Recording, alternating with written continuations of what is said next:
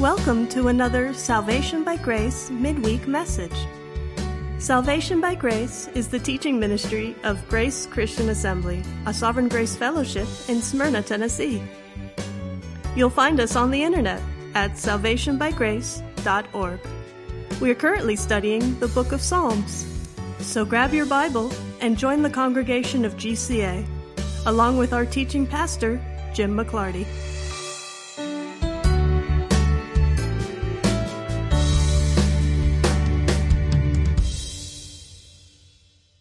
Our plan, our plan is to be here tonight. For those of you who wondered where you were tonight, you're, you're here tonight. And then we will be here next week. And then the week after is the conference up in Gladeville. And so we will not be meeting here that week. So plan accordingly. Tonight we are going to be looking at Psalm 51 so you can turn to 2 Samuel chapter 11. Well, the reason for that is through the years, I have made the mistake of assuming that people knew their Old Testament history and that they knew all the different stories and background. And oftentimes people did not know, so I don't want to just assume that. Instead, we're going to start the evening by reading what to some of you will be a very familiar story. But it is the backstory, it is the inspiration for Psalm 51. So rather than just launch straight into Psalm 51, we're going to read the backstory. That will be the first half of the night. The second half of the night, we'll be looking at the psalm itself. I will tell you now that the theme of the psalm, quite appropriately, is the antidote to guilt isn't you. The antidote to your guilt is always the loving kindness of God. The same way that I have emphasized for years and years that the cure for your sin problem can't be you. Because after all, you are your problem. So you are not your solution. God's grace is the solution to your sin problem, and God's loving kindness and grace and forgiveness is the antidote to your guilt. What we're going to read about here in 2 Samuel is David's astounding guilt. I mean, King David, who even God says is a man after his own heart, nevertheless was a fleshly man and since we understand the biblical doctrine of total depravity, that human beings are sinful coming out the womb. In fact, tonight David is going to say, In sin did my mother conceive me. And he wasn't saying that his mother had an illicit affair, which resulted in his being born, and he wasn't saying that he was born out of wedlock or anything like that. He was saying, from the moment that I existed as a human being, even at my conception, I was a sinner because I'm a human being. So David's understanding of man's depravity was not just theologically accurate, but as we read this story, you will understand that it is experientially accurate as well. Here's what it says 2 Samuel, starting at chapter 11. Then it happened in the spring at the time when the kings go out to battle that David sent Joab and his servants with him and all Israel, and they destroyed the sons of Ammon and they besieged Rabbah, but David stayed at Jerusalem. The first conflict is right there in that very first verse. During the time that the kings are out to battle, David's at home he hung out in Jerusalem. Now, when evening came, David arose from his bed and walked around on the roof of the king's house. And from the roof, he saw a woman bathing, and the woman was very beautiful in appearance. So, from his roof, he was being a peeping David and could see the roof of the houses around him, and he could see his neighbor's house, and he saw his neighbor's wife bathing. And because she was beautiful in appearance, David sent and inquired about the woman, and one said, Is not that Bathsheba, the daughter of Eliam, the wife of Uriah the Hittite? And David sent messengers and took her. And when she came to him, he lay with her. And when she had purified herself from her uncleanness, she returned to her house, and the woman conceived. And she sent and told David and said, I am pregnant. Okay, so here's David's dilemma. Even after he has been told this is someone else's wife, this is the wife of Uriah the Hittite, who, by the way, is on the battlefield right now fighting for your country, for your nation, for your people, and for your crown. But while he's on the battlefield, David is sleeping with Uriah's wife. We're not told a lot about how David managed to get her to do it outside of he was king. And I think he was used to getting whatever he wanted. And when men are uh, able to have whatever they want, they usually choose badly. And even David, the man after God's own heart, chose to commit adultery with his neighbor's wife. Mm-hmm. So then David sent to Joab, after he found out that Bathsheba was now pregnant, David sent to Joab saying, Send me Uriah the Hittite. So Joab sent Uriah to David, and when David came to him, David asked concerning the welfare of Joab and the people and the state of the war. And then David said to Uriah, Go down to your house and wash your feet. And Uriah went out from the king's house and a present from the king was sent out after him. So the whole point was David was getting Uriah to come home so that he would hurry up and go in and sleep with his wife, so that when his wife turned up pregnant, it would look like that was Uriah's baby. So David is now compounding his sin with lies. Not only has he committed adultery and impregnated his neighbor's wife, he's now trying to cover up his sin by making it look like Uriah got her pregnant. But Uriah was a man of integrity, we find out in verse 9. Uriah slept at the door of the king's house with all the servants of the king and did not go down to his own house. Now, when they told David, saying, Uriah did not go down to his house, David said to Uriah, Have you not come from a journey? Why did you not go down to your house? And Uriah said to David, The ark and Israel and Judah are staying in temporary shelters, and my lord Joab and the servants of my lord are camping in the open field. Shall I then go to my house and eat and drink and lie with my wife? By your life and the life of your soul, I will not do this thing. So Uriah, a soldier of great integrity, would not allow him to have the comfort of food and drink in his own house, sleep with his own wife, while his own countrymen were living in temporary shelters in the midst of battle.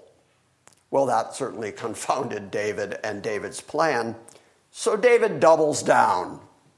And David said to Uriah, Stay here today also, and tomorrow, and then I'll let you go.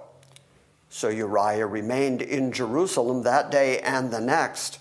And now David called him, and he ate and drank before him, and he made Uriah drunk. And in the evening, he went out to lie on his bed with his Lord's servants, but he did not go down to his own house. David thought maybe if I can loosen him up a little bit, get some liquor into him, he'll be willing to finally go home and sleep with his wife. I have to get him to do that in order to cover my own sin. Now it came about in the morning that David wrote a letter to Joab and sent it by the hand of Uriah. Okay, so now he's conspiring his next plan, which is okay, well, then if he won't sleep with Bathsheba, his wife, so that it appears that he impregnated her, I just have to get rid of him. I have to commit essentially murder by proxy. So he is sending a letter by the hand of Uriah the Hittite, a letter that tells Joab to put Uriah in the place of greatest danger in the hope that he would be killed. Came about in the morning that David wrote a letter to Joab and sent it by the hand of Uriah. Uriah is carrying his own death sentence. And he had written in the letter saying, Place Uriah in the front line of the fiercest battle, and then withdraw from him, so that he may be struck down and die. So David has told Joab to put Uriah in the place of greatest danger because David now is just trying to get rid of Uriah. Compounding his sin. I mean, how many sins is this in a row? Lying and adultery and impregnating his neighbor's wife, and now he's committing murder. This is the man after God's own heart, remember. And he himself falls for the sins of his flesh. So it was that Joab kept watch on the city, and that he put Uriah at the place where he knew there were valiant men and the men of the city went out and fought against Joab.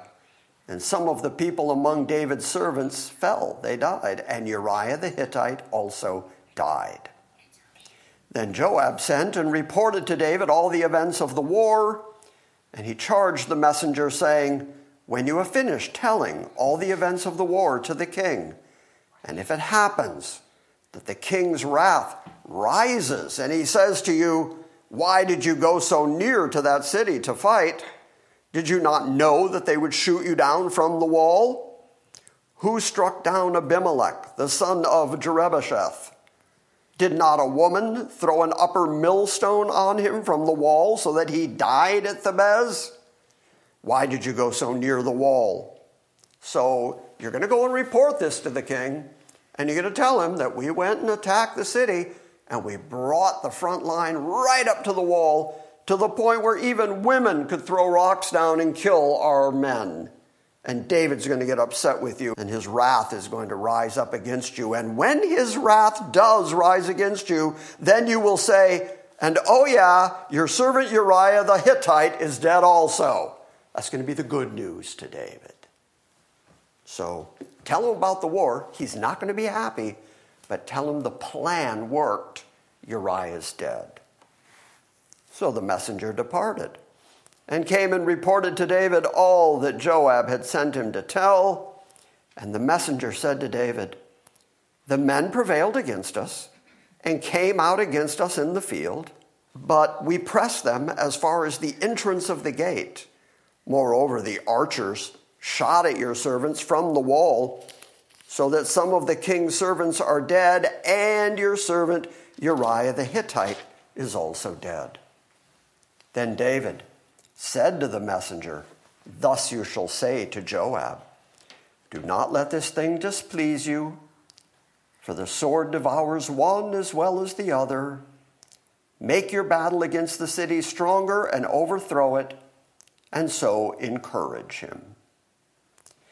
Now, when the wife of Uriah heard that Uriah, her husband, was dead, she mourned for her husband. And when the time of mourning was over, David sent and brought her to his house, and she became his wife, and then she bore him a son.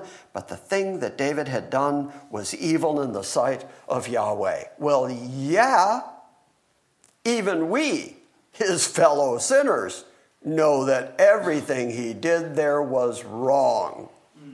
But by taking Bathsheba as his wife, then when Bathsheba bore a child, they could say, well, it is David's child, but now it's okay because now they're married. So the end of the story is that David thinks he has covered his previous crimes by bringing about what looked on the surface like a good outcome. Well, God wasn't going to let that remain chapter 12 tells us. Then the Lord sent Nathan the prophet to David. And he came to him and he said, There were two men in one city. One was rich and the other was poor. The rich man had a great many flocks and herds, but the poor man had nothing except one little ewe lamb, which he bought and he nourished, and it grew up together with him and his children and it would eat of his bread and drink from his cup and lie in his bosom. and was like a daughter to him. Now a traveler came to the rich man, and he was unwilling to take from his own flock or his own herd to prepare for the wayfarer who had come to him. Rather, he took the poor man's ewe lamb and prepared it for the man who had come to him. In other words, the rich man took the poor man's one single lamb. That baby ewe lamb was loved by its owner, but the rich man who was more powerful took that one ewe lamb, killed it, prepared it to feed a stranger. So, David, hearing that story, verse 5 says, Then David's anger burned greatly against that man. And he said to Nathan, As the Lord lives, surely that man who has done this deserves to die. And he must make restitution for that lamb fourfold because he did this thing and because he had no compassion. So David's all full of righteous indignation. How dare that man do such a thing? How dare that rich man oppress that poor man and take the thing he loved? And Nathan said to David, You are that man. Thus says the Lord God of Israel It is I who appointed you king over Israel. It is I who delivered you from the hand of Saul. I also gave you your master's house and your master's wives into your care. And I gave you the house of Israel and Judah. And if that had been too little, I would have added to you many more things like these. Why have you despised the word of Yahweh by doing evil in his sight? You have struck down Uriah the Hittite with the sword. You have taken his wife to be your wife, and you have killed him with the sword of the sons of Ammon. Now, therefore, the sword shall never depart from your house because you have despised me and have taken the wife of Uriah the Hittite to be your wife. Thus says the Lord Behold, I will raise up evil against you from your own household. I will even take your wives before your eyes and give them to your companion, and he shall lie with your wives in broad daylight. By the way, that happened when Absalom rose up against David when David left Jerusalem running for his life, Absalom set up a tent on the roof of the king's house so that all Israel could see him going into the tent with David's wives. Verse 12 says, Indeed, you did it secretly, but I will do this thing to you before all Israel and under the sun. Then David said to Nathan, I have sinned against the Lord, against Yahweh.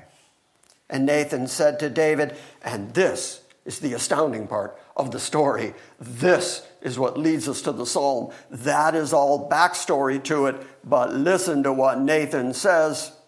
After David admits, I have sinned against Yahweh, Nathan said to David, The Lord also has taken away your sin. You shall not die. Isn't that astounding? Okay, so how guilty was David? Very Just completely guilty.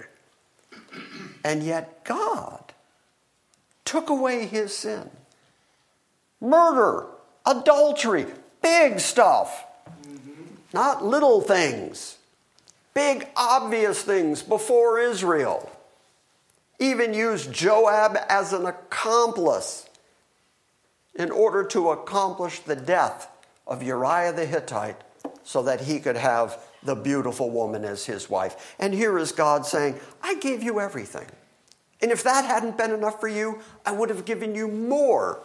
And yet you had to sinfully, rebelliously go chase after the wife of your neighbor who you murdered. God had every right at that point to judge him and judge him harshly take away his life. But David had something. He had a failsafe in place, which was that God himself had made a covenant with David, that it was through the progeny of David that Christ the Messiah was going to come and that Christ was going to sit on the throne of David, ruling over the 12 tribes of David. And for that reason, David and his progeny had to continue. And so God's faithfulness to himself and to his own word becomes the inspiration for God to say that he had taken away the sin of David, which is absolutely astounding. The Lord has taken away your sin. You shall not die. However, because by this deed you have given occasion to the enemies of the Lord to blaspheme, the child also that is born to you shall surely die. The wages of sin is death. That's what Paul tells us. When someone sins, someone dies. Now, God allowed in the Old Testament that animals could die as a substitute for sinful human beings. But then we read in the New Testament, the book of Hebrews in particular, that the blood of those goats and those bulls could never fully expiate sin. It could never take sin away completely. If it ever had, they would have finally stopped doing the sacrifices because the sacrifice worked. It finally took away the sin of the people once and for all. It was only the blood of Christ that ever accomplished full and complete atonement and redemption. In other words, as sinful as you are, as depraved as you are, even though you're a Christian, and I don't doubt your Christianity, even though you're a Bible believing person, even though you're living out your life after a Christian worldview and a Christian form of living and walking, I'll bet every one of you, when you examine your life, can think of times when during your Christianity you were just as failed as David was. And the reason that God ultimately did not destroy you and ultimately will save you is because of the blood of the new covenant that has already established your salvation, which God planned before the foundation of the world. So it is God's word, God's covenant, and God's determination that is going to save you despite you. Amen. The same way that God is saving David despite David. Well, sure enough, you know the rest of the story. That child does die. During the time that the child is sick, David won't eat, he won't drink. And his servants keep coming to him and saying, You, you need to eat something, you've got to drink. And he just lays on the floor before God. And then when they come to him and say, The child's dead, actually, they come to him and they can't say anything. David realizes it. And the child's dead. So David gets up and gets something to eat. And they question him and they say, Wait, that's all backwards. Why, why now that the child is dead? Why are you eating now? And he said, While the child was alive, there was still the possibility of God's mercy, but now God has made his decision known. Now the child is dead. Basically, David says, We have to carry on. There's work to do. And he gets up and eats and accepts the decision and the judgment of God. But then, that very same couple, Bathsheba and David produce Solomon. And out of all of David's wives and out of all of David's children, it is Solomon that God picks, not only to be the next king of the 12 tribes, it is Solomon who builds the temple to God for the worship of God, the place where God chose to place his name. So, astounding grace and mercy from God in the face of nothing but sinfulness. And if you know anything about Solomon, even though he had tremendous wisdom, so that the other kings would come and marvel at the wisdom of Solomon, nevertheless, Solomon loved many strange women, which God said in the law that the Israelites were not to intermarry with the women of the nations around them. Solomon did that, and then he was pulled away to worshiping foreign gods because of his wives. How many wives? 700 wives and 300 concubines because 700 women was not enough. And so then 300 extras left over. I mean, that was a busy man. And as a result of loving all those foreign women, his heart was pulled away. And nevertheless, God used him to establish the worship of Yahweh in Jerusalem. The lesson here is God keeps dealing with sinners, terrible sinners, rebellious sinners, in order to accomplish his good pleasure. And that should make us all feel good about those times when we ourselves are prone to wander. Lord, I feel it, prone to leave the God I love.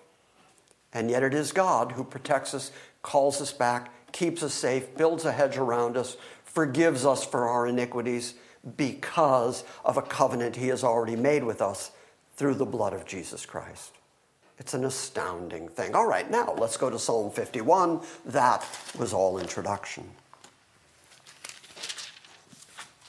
Psalm 51 begins with a superscript that says, For the choir director, a psalm of David, when Nathan the prophet came to him after he had gone into Bathsheba.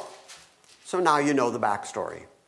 David wrote this psalm right after Nathan said to him, You are that man. As soon as David realized his guilt, he wrote this. First thing I want you to notice is that David does not get busy cleaning up his life. David already tried to manipulate the circumstances and details of his life, and he only made everything worse. Instead, he realizes that he has to cry out to God because, as I said at the beginning, the antidote, the cure for sin and guilt cannot be you. It has to be God. Be gracious to me, O God according to thy loving kindness.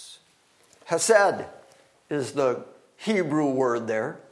I didn't quite get enough phlegm going for the beginning of that word. Chesed. But what it means is so much more than loving kindness. I've been reading a little bit about the etymology of loving kindness and why that was used as the word to interpret chesed, because usually that is interpreted as some form of grace, but the Hebrew dictionary defines the word as demonstrable loyalty, which I found fascinating. What it means is so much more than just grace based on emotion or feelings. It is a demonstration of grace that is the result of God's loyalty to himself and his people. And so, David, understanding that, understanding that God had already made a covenant with him, and understanding the unchanging nature of God, was able to go to God and say, Forgive me, be gracious to me, not because of me, not because of anything I did, not because I'm worth it, but because you yourself are loyal in a demonstrable way by the fact that you make and keep covenants with your people. On that basis, David can cry for grace. Be gracious to me, O God according to your loving kindness, according to the greatness of your own compassion, blot out my transgressions. Blot out my sinfulness. Blot out my rebellion against you. Again, not based on me, but according to the greatness, the grandness, the eternal nature of your own compassion towards sinners since you know that we are just dust, since you know that we are naturally driven by the sinful proclivities of our flesh, since you know that about us, be compassionate toward us. According to the greatness of thy compassion, blot out my transgressions. Wash me thoroughly from my iniquity. David's going for as much terminology as he can in order to describe his own guilt. He calls it transgressions, he calls it iniquity. Cleanse me from my sin. Now he's admitting its sinfulness. For I know my own transgression, says verse 3. I know my transgression. My sin is ever before me.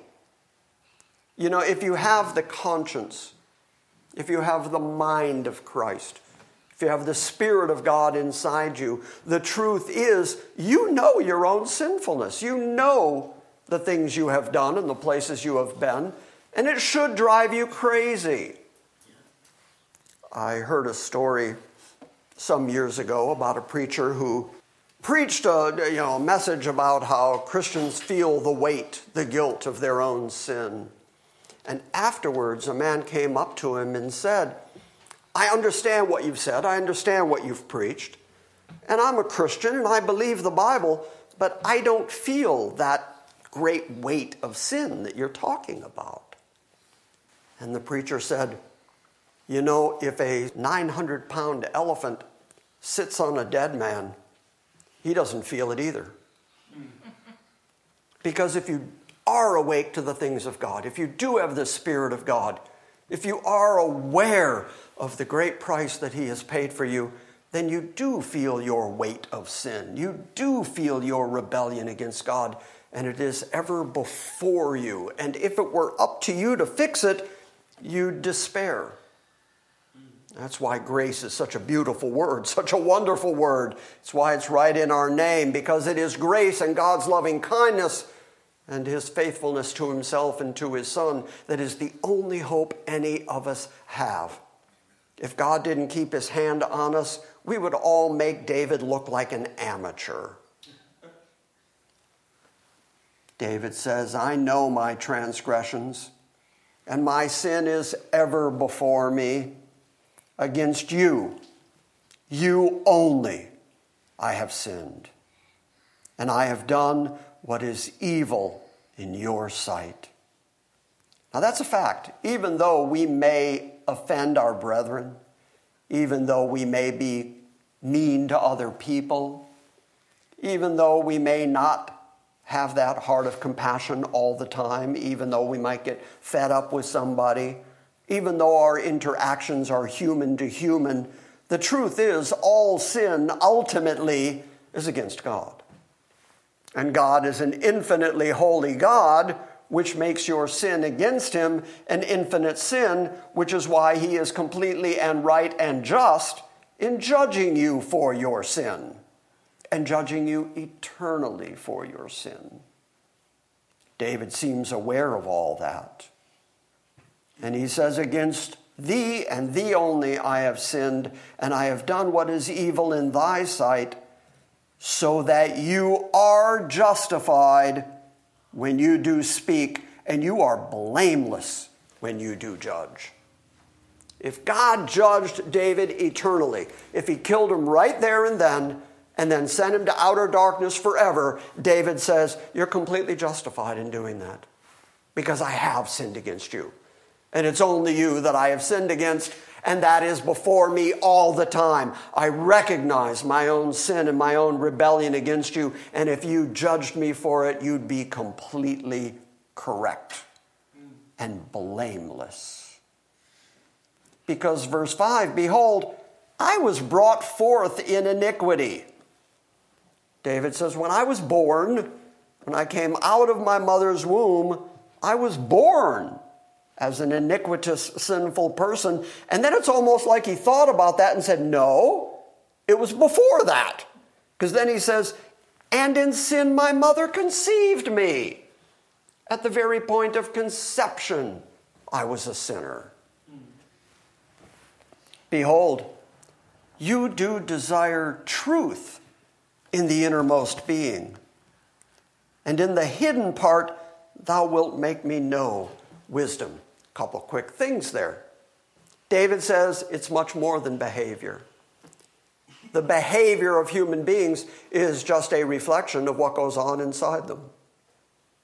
The sin that is manifest in your heart and mind is why you act the way you do. David realizes that the change has to be a change from within. You have to change the character of the man, the heart of the man. And that's what God desires. Behold, thou dost desire truth in the innermost being, and in the hidden parts of a man, thou wilt make him know wisdom. So, where did David say wisdom comes from? Comes from God. Mm-hmm. For you to have any knowledge of God, the ways of God, to understand how to walk before God, God Himself has to give you the wisdom to do that. So, David has laid out his situation. He's laid out his guilt before God and said, I am absolutely guilty. So guilty, in fact, that I've been guilty from the moment I was conceived. The only hope I have is your loving kindness, your grace, your mercy in not giving me what I deserve. But if you were to judge me, you are completely justified in judge me. There's no guilt, no blame on your behalf. It's all me. I did it all. So what's the answer? You and you alone have to cure me hmm. because I can't cure me. I'm the reason I'm like this. Verse 7 Purify me with hyssop, and I shall be clean. That reference to hyssop, if you go back and you look at God introducing even the Passover, hyssop was used to spread blood on the doorpost and the lintel of the houses. The sacrificial lamb was slain that night, and the blood was spread with hyssop. But then in the tent of meeting, when the high priest would go in and meet with God, he would sanctify all the furniture in the temple with sacrificial blood that was spread with hyssop. David knows all that. And so he is saying the same thing cleanse me with covenantal sacrificial blood, the blood of the covenant, spreading it over me with hyssop. You cleanse me, purify me with hyssop, and then I shall be clean. Wash me and I shall be whiter than snow. Make me hear joy and gladness, and let the bones which thou hast broken rejoice. Both parts of that equation are God's actions. David says, You're the one that broke me down. You're the one that sent Nathan to confront me over my own guilt. You're the one who made me realize my own guilt.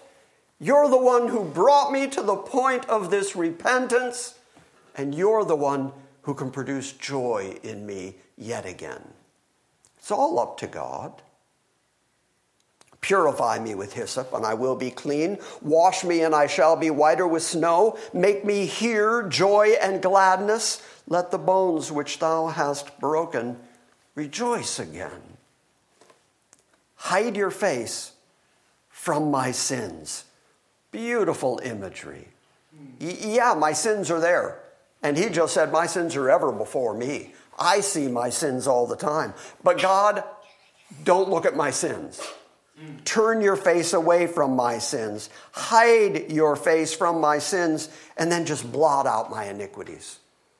Cancel them, erase them, get rid of them completely. Verse 10 And create in me a clean heart, O God, and renew a steadfast spirit within me. So David is saying, I once was a man after God's own heart. I once was an upright king. I once led your people according to your law. Now I have clearly fallen to my iniquities. So you have to create in me again the clean heart, O God, and renew my steadfast spirit within me. Do not cast me away from your presence and do not take your Holy Spirit away from me. The Spirit of God in the Old Testament would occasionally reside on people, like on Saul, the previous king to David. Saul, at one point, the Spirit of God resided on him, and he prophesied to the degree that people said, Is Saul now among the sons of the prophets? And yet, Saul went mad when the Spirit of God was taken away from him. So David has observed that where God has taken his Spirit away. And so David can rightly plead, Do not take your Holy Spirit from me. Restore to me the joy of thy salvation and sustain me with a willing spirit. Keep me going and make me willing to walk in your ways and by your precepts. And then once you have done that, once you have restored me, once you have strengthened my spirit again, once you have restored my awareness of your salvation and the joy that comes with that, then I will teach transgressors your ways, and sinners will be converted to you. First, you have to restore me, and then I will go out and talk about you and teach sinners and transgressors that they have broken your law. And sinners who are sinning against you will be converted to you. Verse 14, David realizes, according to the law, he is guilty of blood guiltness. And so David could say, Deliver me from blood guiltness, O God, thou God of my salvation. And then my tongue will joyfully sing of your righteousness. O Lord, open my lips that my mouth may declare your praise. Now, David is aware that God requires nonstop sacrifice. Sacrifice at every Sabbath, sacrifice at the high days, sacrifice at all the feasts. God has this constant stream of blood running out of the tabernacle in the wilderness. And one of those offerings is sin and guilt offerings. And so David says, I would have brought you sin offerings if that was going to be adequate to clean up my sin. If I believed that I could kill enough oxen and enough goats to make me guiltless, I would have done that. But in this marvelous piece of theology, David says, I realize that there's no amount of sacrifices that I could bring you that would be sufficient for the depth of my own rebellion against you. I can't clean myself up and I can't do it with enough sacrifices. Instead, David says, the real sacrifice that you pay attention to, that you react to, is a contrite heart, coming before God in repentance, recognizing that only the mercy of God is sufficient to cure sin against God. So, starting at verse 16, David says, For you do not delight in sacrifice, otherwise I would give it. But you are not pleased with burnt offerings. There's no amount of sin offering, there's no amount of sacrifice David could bring to make up for his adulterous, murderous ways. But verse 17 says, The sacrifice of God the sacrifices of God are a broken spirit and a broken and a contrite heart, O God, you will not despise. So David is saying if you go before God truly penitent, truly understanding your own guilt and your sin against Him, if your heart is broken by your own sinfulness, and you're willing to get down on your face in front of Him and admit your own guilt, that that's what it takes for God to be merciful to you, to be gracious to you. And that contriteness before God is worth more than all the animals and all the blood that you might bring to God. Because let's be honest, you can bring large amounts of sacrifice. You can bring animals, you can bring money, you can bring stuff to God and never have a change of heart. If I tell you you know, you can avoid hell forever if you just kill a couple cattle. You might not have a change of heart. You'll just take me up on the insurance policy of killing some animals. And so David is saying it's more than just the animals, even though you require the animals. That's part of the sacrificial system that is required in your law. And even though that's the case, I realize that no amount of animals is going to be sufficient. No amount of blood is going to be sufficient to truly purge me of my sinfulness against you, God. But you know that I truly repent. You know that I am broken before you. You know that I have a contrite heart before you, God. And that, says David, is the true sacrifice that God is looking for.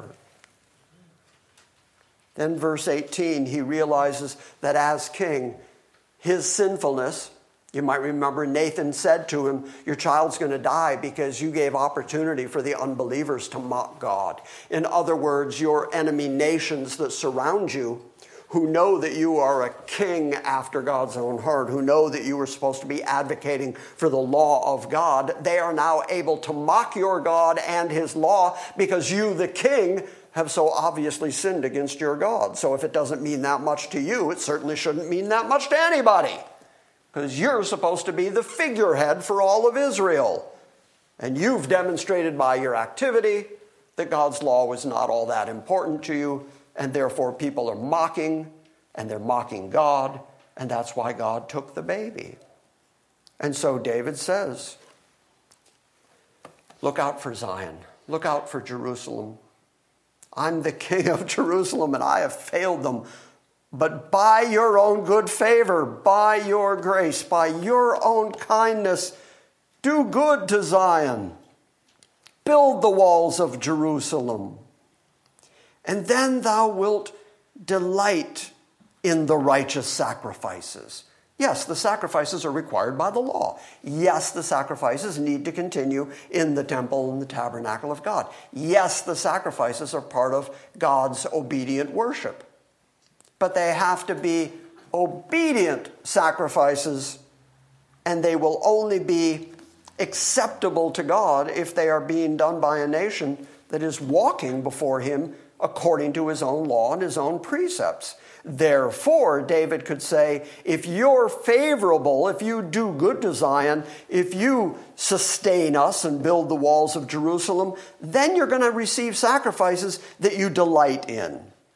You will delight in righteous sacrifices and in burnt offerings and in whole burnt offerings, and then young bulls will be offered on thine altar. That's the end of the psalm. It's David saying the only way we can restore the proper sacrifice, the proper worship of God here in Jerusalem is if you yourself are good to us, because I, the king, have completely messed up and have given the opportunity for our enemies to mock God, you are the only solution. If you don't do it, it's not going to get done. So, you've heard me say now for 22 years, and you're going to hear me say it a lot more as long as God gives me breath. On Sunday mornings, we're going to be returning to Christianity 101, and we're going to be talking about law versus grace which Jeff told me once years ago, and I never forgot it. He said, That's your bailiwick. That's where you hang out strongest. We're going to be talking about all that because I keep saying over and over again it has to be grace. It can't be you. It is good to know, it is so very comforting to know that even David, the man after God's own heart, could mess up so badly. I'm sure Several of us right now are going, well, at least I didn't do that. You know, at least I didn't murder somebody and take his wife. I didn't do that. Yeah, but you've done stuff just as bad.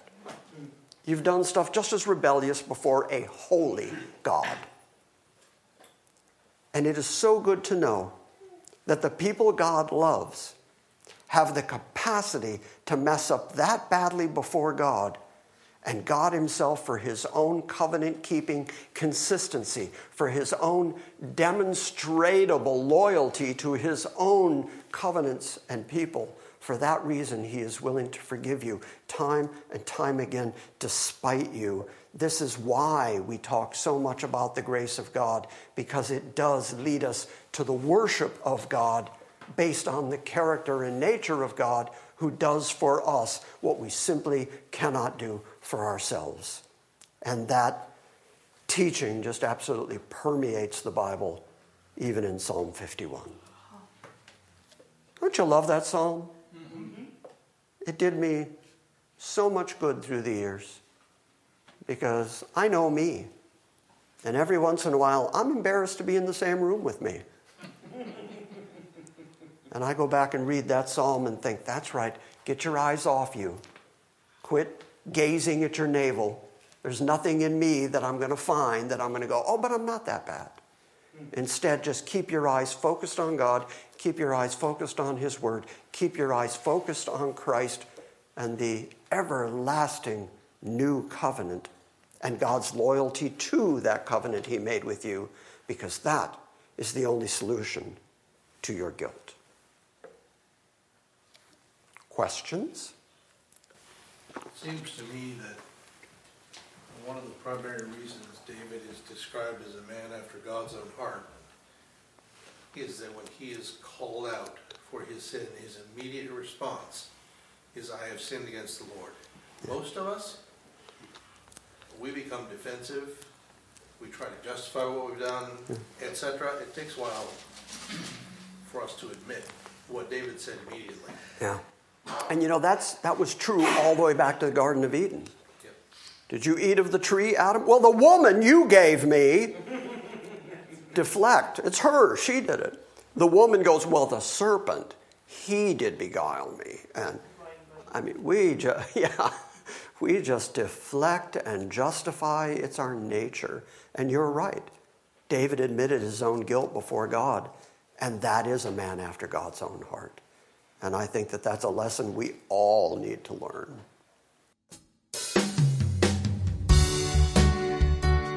Thank you for listening to this week's Salvation by Grace midweek message.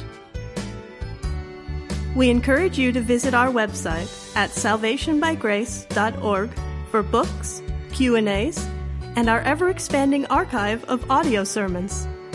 And we invite you to join us next time when we gather around the Word and study the sovereign grace of God.